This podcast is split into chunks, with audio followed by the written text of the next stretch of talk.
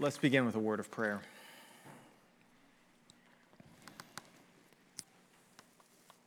Father in heaven, we know that you are in this place. We have felt you this morning. We have felt your spirit working in and among us. And we invite you to continue to work, to continue to speak. Lord, we thank you for your Son, Jesus Christ, who has given himself for us that we might know you, that we might know you fully, that we might be completely 100% sold out to you. Lord, I pray in these moments here, Lord, that you begin a transformation process, that you work in our hearts and chip away at those things that need to be chipped away at, and that you remind us of your goodness. We pray all of this in Christ's name. Amen. Uh, Lord, help me is probably the most prayed prayer in the world, right? Lord, help me. My guess is you've prayed this countless times in countless situations for countless reasons. You might be praying it right now. Lord, help me. Lord, help me get into the college of my choice, right? Lord, help me be a better spouse. Lord, help me. My car is broken down on the side of the road and I need help. Lord, help me win this basketball game today. Lord, help me pass this test. Lord, help me. Lord, help me make it out of this emergency room alive. Lord, help me restore this relationship. Lord, help me preach this sermon. Lord, help me not fall asleep during this sermon. Lord, help me. Help me. I mean, we say, we, we, we pray prayers like this with great routine. And I think we should, actually. I, w- I would never want you to stop praying that prayer. Please continue. As they say, even uh, atheists, there, there is no uh, atheists in the foxhole, right? So when, when pressure is mounting, even those among us who have uh, the, the, the, the lowest amount of faith in our life at this moment, we know to cry out. We know to say, God, if you're there, Lord, help me, right? Lord, help me. And there is certainly nothing wrong with this. And I want to make it abundantly clear that if this is the prayer you're praying this morning, please continue. In fact, I would say if you're not crying out to God in times of trial, there's probably something wrong with you. While this should not be the only time that we cry out to God, it's certainly more than acceptable to do so. In fact, I would say it is expected. And the Psalms, the Psalms, we've been reading through the songs of ascents, Psalm 120 through 134, but the rest of the Psalms, they're filled with, with great examples of, of the psalmist crying out, saying, Help me, God, help me. And uh, I, while I could give you uh, countless examples, I'm going to give you just one Psalm 70, verse 1. It goes like this Make haste, O God, to deliver me. O Lord, make haste to help me. Or if you want my translation of this, hurry up, God, save me already. O Lord, help me. Right? I mean, this is what the psalmist is saying. We use uh, certainly religious formula, and, and it, it, sounds more holy coming out of uh, what we just read or what I just read, but, but that's what the psalmist is saying. Make haste, hurry up, save me already, help me, help me.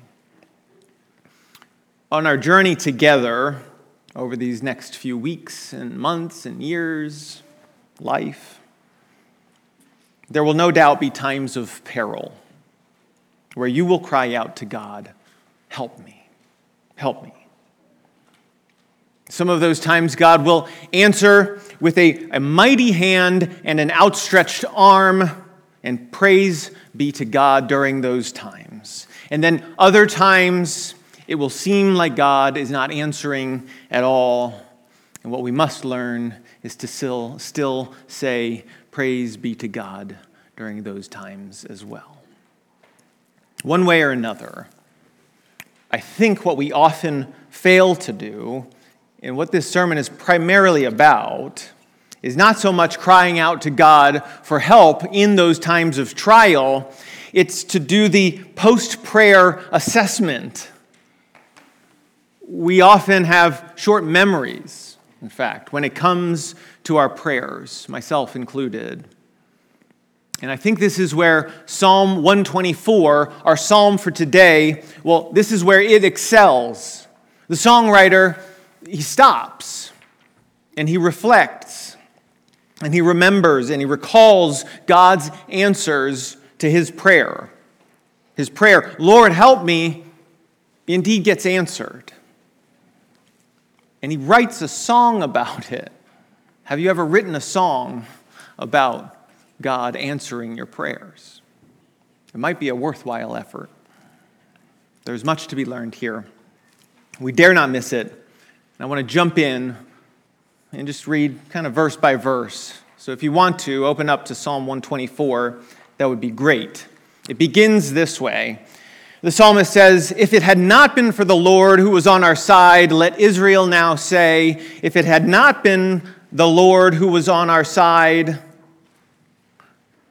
and uh, as Charles was reading that, and frankly, even as I just read it myself, you kind of catch yourself because, well, the psalmist says the same thing twice, right? You see it? It's right there. If it had not been the Lord who was on our side, I, I see this as a great revivalist uh, preacher moment in the Psalms. It's a, are you with me? Right? If the Lord had not been on our side, and then he says, Oh, Israel, let's say it together. Let's sing this song together. If the Lord had not been on our side, right? And he says it twice. The Lord has helped this psalmist. This Lord has helped Israel. The Lord has indeed acted in a mighty way, and the psalmist wants Israel to remember it together. And he's saying, Don't forget, don't overlook this moment. He is essentially taking Israel by the shoulders and looking them in the eyeballs and saying, and shaking them, saying, Wake up, recognize what God has done for you. What, look at what has happened here. Don't miss God's goodness. We all cried out together, Lord, help us. And God answered. And don't forget that. That's what the psalmist is starting with. This is how it all begins. And he goes on. And he says, he talk, starts talking about exactly what happened here, which is when, when people began to rise up against us, and then they, they would have swallowed us up alive and, and their anger, it was kindled against us, right? And he, he begins to tell something of a story. We don't know exactly what the story is. It certainly could have been a, a war, some sort of battle. That's what it sounds like to me. But it could be something more personal. It could be someone coming after his job it, it could be someone coming after his house or his household or his belongings or, or someone trying to harm his reputation. Whatever it might be, he's saying, The Lord has protected me from these folks who are coming at me. They were coming against me, and I shouted out, Lord, help me. And the Lord answered, right? The Lord answered. And he continues he says, Then the flood, it would have swept us away, right? And the torrent, that strong flowing river, it would have, it would have carried us away completely. And then over us would have gone the raging waters. And he's saying, that could have happened. That could have, that could have been the result of my life or our collective life. That could have been the result of the war that we were fighting in this moment. Or that could have been the result of the guy who came at me and tried to ruin my reputation, or whatever it is. And I do want you to try to make this personal here. Whatever it is that God saved you from or could have happened, He's recognizing that it could have been a lot worse than whatever happened. And it's interesting to me that here, he does not focus on the casualties of whatever war he has been through. And I don't doubt there are casualties in his war. If it's a real war that the psalmist is talking about, there's no doubt someone or many people died. Even if it's a, a personal sort of war, there's no doubt that there were casualties involved, inner wounds that happened.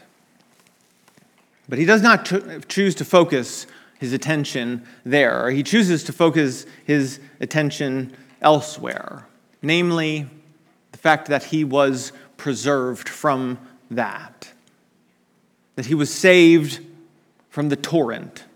He was saved from the raging waters that could have swept him away. And I think there's an important lesson here.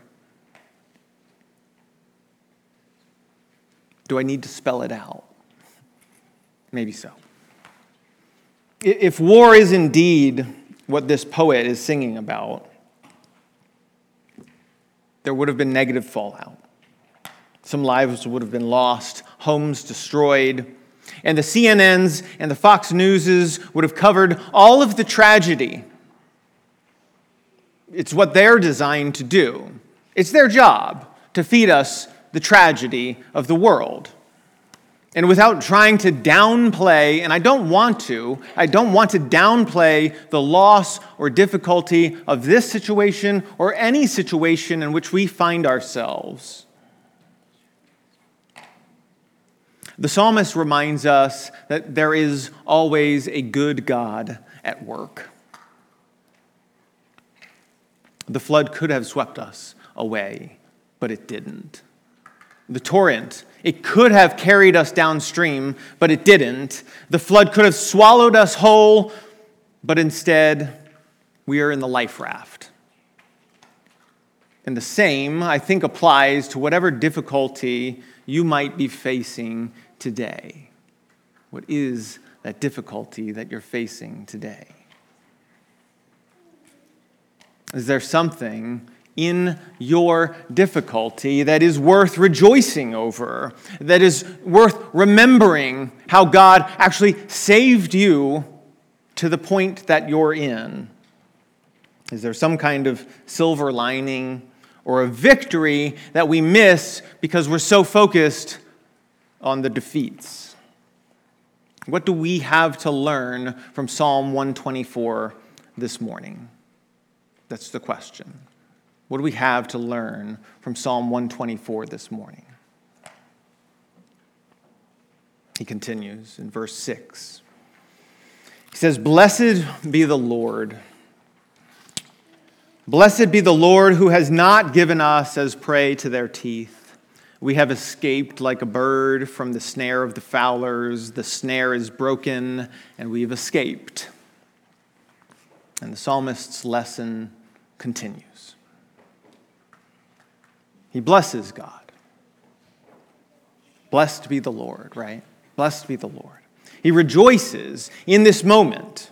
He rejoices in the goodness of God, in the prayer that has been answered, in the Lord, help me. And God says, Yes, I will. And the psalmist rejoices and says, Blessed be the Lord. He does not focus on the unanswered prayers or the prayer that is not answered, at least in the way he wants. He instead focuses on the victory that is right in front of him. if he had prayed, Lord, help me, he focuses not on what the Lord had not done, but on what the Lord has actually done the saving grace that he has found. I do want to add a caveat, however. The whole corpus of the Psalms, all, all of the Psalms together, they teach us that we can actually hold both of these things together, and, and, and we should. There are appropriate times to focus on that which is lacking, the ways in which prayers go unanswered or, or go answered in ways we don't want them to, and to lament, and to, be, uh, and to cry out to God, Where are you? And I think that's important too. But sometimes, sometimes, we just need to look that victory square in the face and say, Thank you, Lord. You have gotten me through. You have answered my prayer, Lord, help me.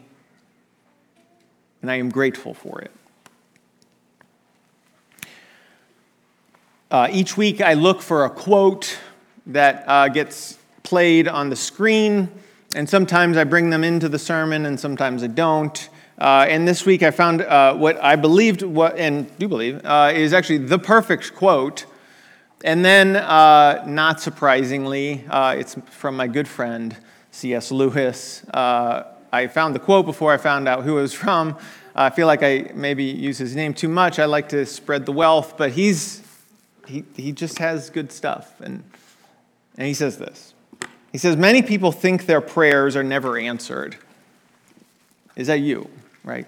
Many people think their prayers are never answered because it is the answered ones they forget. It's the answered ones they forget. And this gets back to what I was saying earlier about us having short memories. We cry out with routine, Lord, help me. Lord, help me. And how often does God answer that prayer? and two minutes later, you're shouting out, Lord, help me. What have you done for me lately? And we too quickly and too easily forget indeed that God has answered our prayers. Let us not be that kind of people.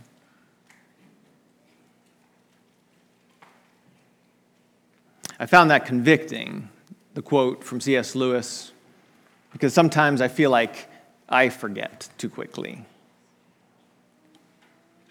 But I do want to ask you have, have you forgotten the answered prayers of your life? Have you failed to remember the times that God has come through in small ways and in large ways? Have you so focused on what is wrong that you cannot recall what is right with your life? Perspective is everything here. If you were with us on Wednesday at 7 a.m., and I invite you to come this Wednesday at 7 a.m., uh, we talked a little about perspective. And one of the things I said then that applies uh, here as well is it was remarkable when I moved from Marion, Alabama to Springfield, Virginia. You couldn't find uh, two different ends of the spectrum when it comes to, um, let's just say, wealth, right? Material blessing, if you want to use religious language, material blessing.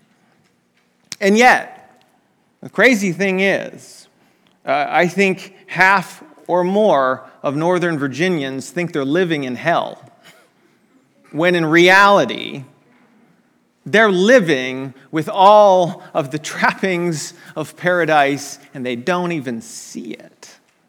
They don't even see how much is around us on a constant, how good life is here. I was able to see that very clearly five years ago when I first moved here. And here's the weird thing about life the more you get used to something, the more you get used to something. And it's a little more difficult for me to see it these days. And so I don't say this with judgment. maybe a little bit, but I do want to be the psalmist and, and grab us by the shoulders and shake us and say, Wake up. Let's recognize the goodness that we have in our life. I know there are these things that we are all lamenting too. There are. And I don't want to downplay it. I don't want to pretend like they're not there. But good grief, let us rejoice in the ways in which God has blessed us in the here and the now. The psalmist ends with verse 8, and it says this Our help is in the name of the Lord who made heaven and earth. And here I think the psalmist ends with perhaps what I've been trying to say as we, as we fix our eyes on the, the heavenly things, on the things that God has blessed us with, the ways in which God has acted victoriously in our personal lives, in our collective lives. We must remind ourselves that the help that we have is in the name of the Lord. And this Lord is the maker of heaven and earth. And when I hear that phrase, I hear this is the Lord of abundance. The Lord of abundance. And often we get stuck in our scarcity, right? We, we get stuck thinking, I don't have quite enough. I, I've got to hoard, I've got to make sure I've, I've got what I need. But the maker of heaven and earth has everything at his disposal. He's capable of doing all things. He's created a, uh, an order in which uh, abundance comes regularly and routinely, and we're about to see it as spring is right around the corner, as new things are going to start growing out of the ground. We're planting a garden over here, and it's got little seeds. It's probably going to get eaten by the deer, but we'll see what happens. Uh, little seeds are going to go into soil, and do you know what's going to happen from that? The God of abundance, the maker of heaven and earth, as he says here, is going to turn that into a vine which is going to begin to produce tomatoes. And not just like one tomato, like bunches of tomatoes from this little seed. That is the God of abundance. This is the God that we worship. And so as we cry out, Lord, help me, Lord, help me, we do well to remind ourselves of the Lord that we're crying out to. It is the maker of heaven and earth. On occasion, I like to give you the things that you want to hear. And I think some people like to hear alliteration. So I'm going to conclude that way. When God answers your prayer, Lord, help me, we must do four things. And they all start with the letter R. We must recognize it. We must slow down. And like the psalmist here, we must recognize the ways in which God answers that prayer. Sometimes I'm not sure we even do that much. But we've got to stop and we've got to say, Yes, the Lord has helped me, the Lord has saved me. And the next thing we need to do is to rejoice and to offer thanks and blessing back to God. Say, Blessed be his name and not move on too quickly to whatever comes next. To recognize God's provision in the here and now and to say thank you. And to let that soak in.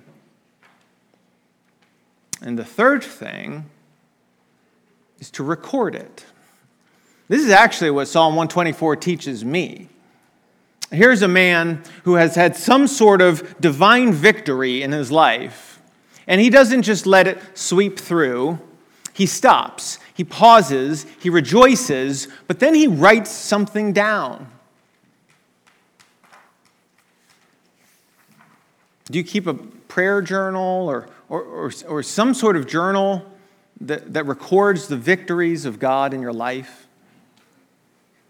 I don't, but I should.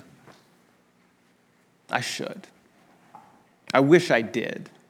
I wish I could go back through my whole life and remember very quickly and easily the thousands of ways in which God has answered my prayers Lord, help me. Now, I do have a catalog in my brain of some of the bigger ones, but the fact is, some of those smaller things have probably been lost to history. We would do well to record the ways in which God has answered the prayer, Lord, help me. The fourth and final thing, and the R, is to remember and to come back to it again and again, to remind ourselves, to remember what God has done, and to do all of this again, right? To, to, to recognize it again, to, to rejoice in it again, to maybe record it all again, and, and to remember what God has done for us. There's a lot of goodness in the world. I know there's a lot of evil too. There's a lot of bad things out there. But we would do well as a Christian people to remind ourselves of the ways in which God has answered our prayer Lord, help us. Let's pray together.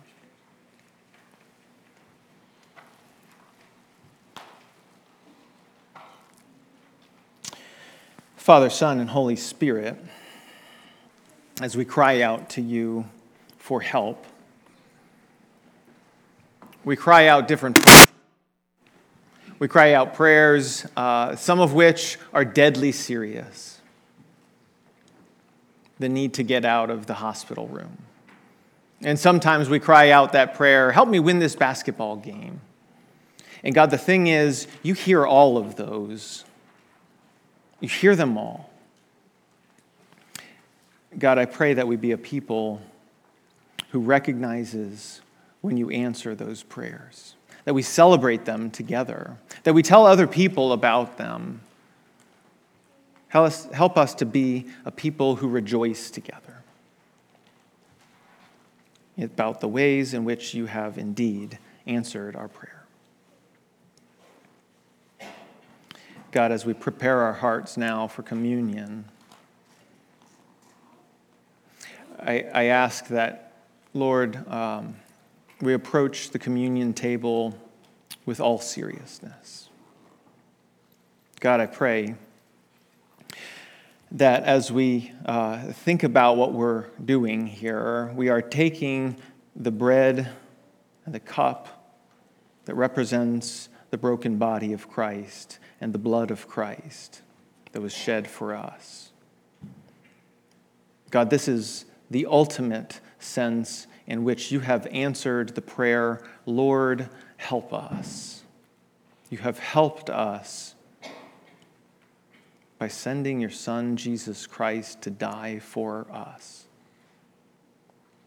by taking our sin away from us. And so, Lord, as we approach the table, we take some time to get our hearts ready to confess our sin to you, to remind us again of just what you died for, and to hand that back to you, and to turn around and to choose a, a different path in this life. God, we thank you and we praise you. Amen. Uh, let's take a few moments to indeed prepare our hearts before God.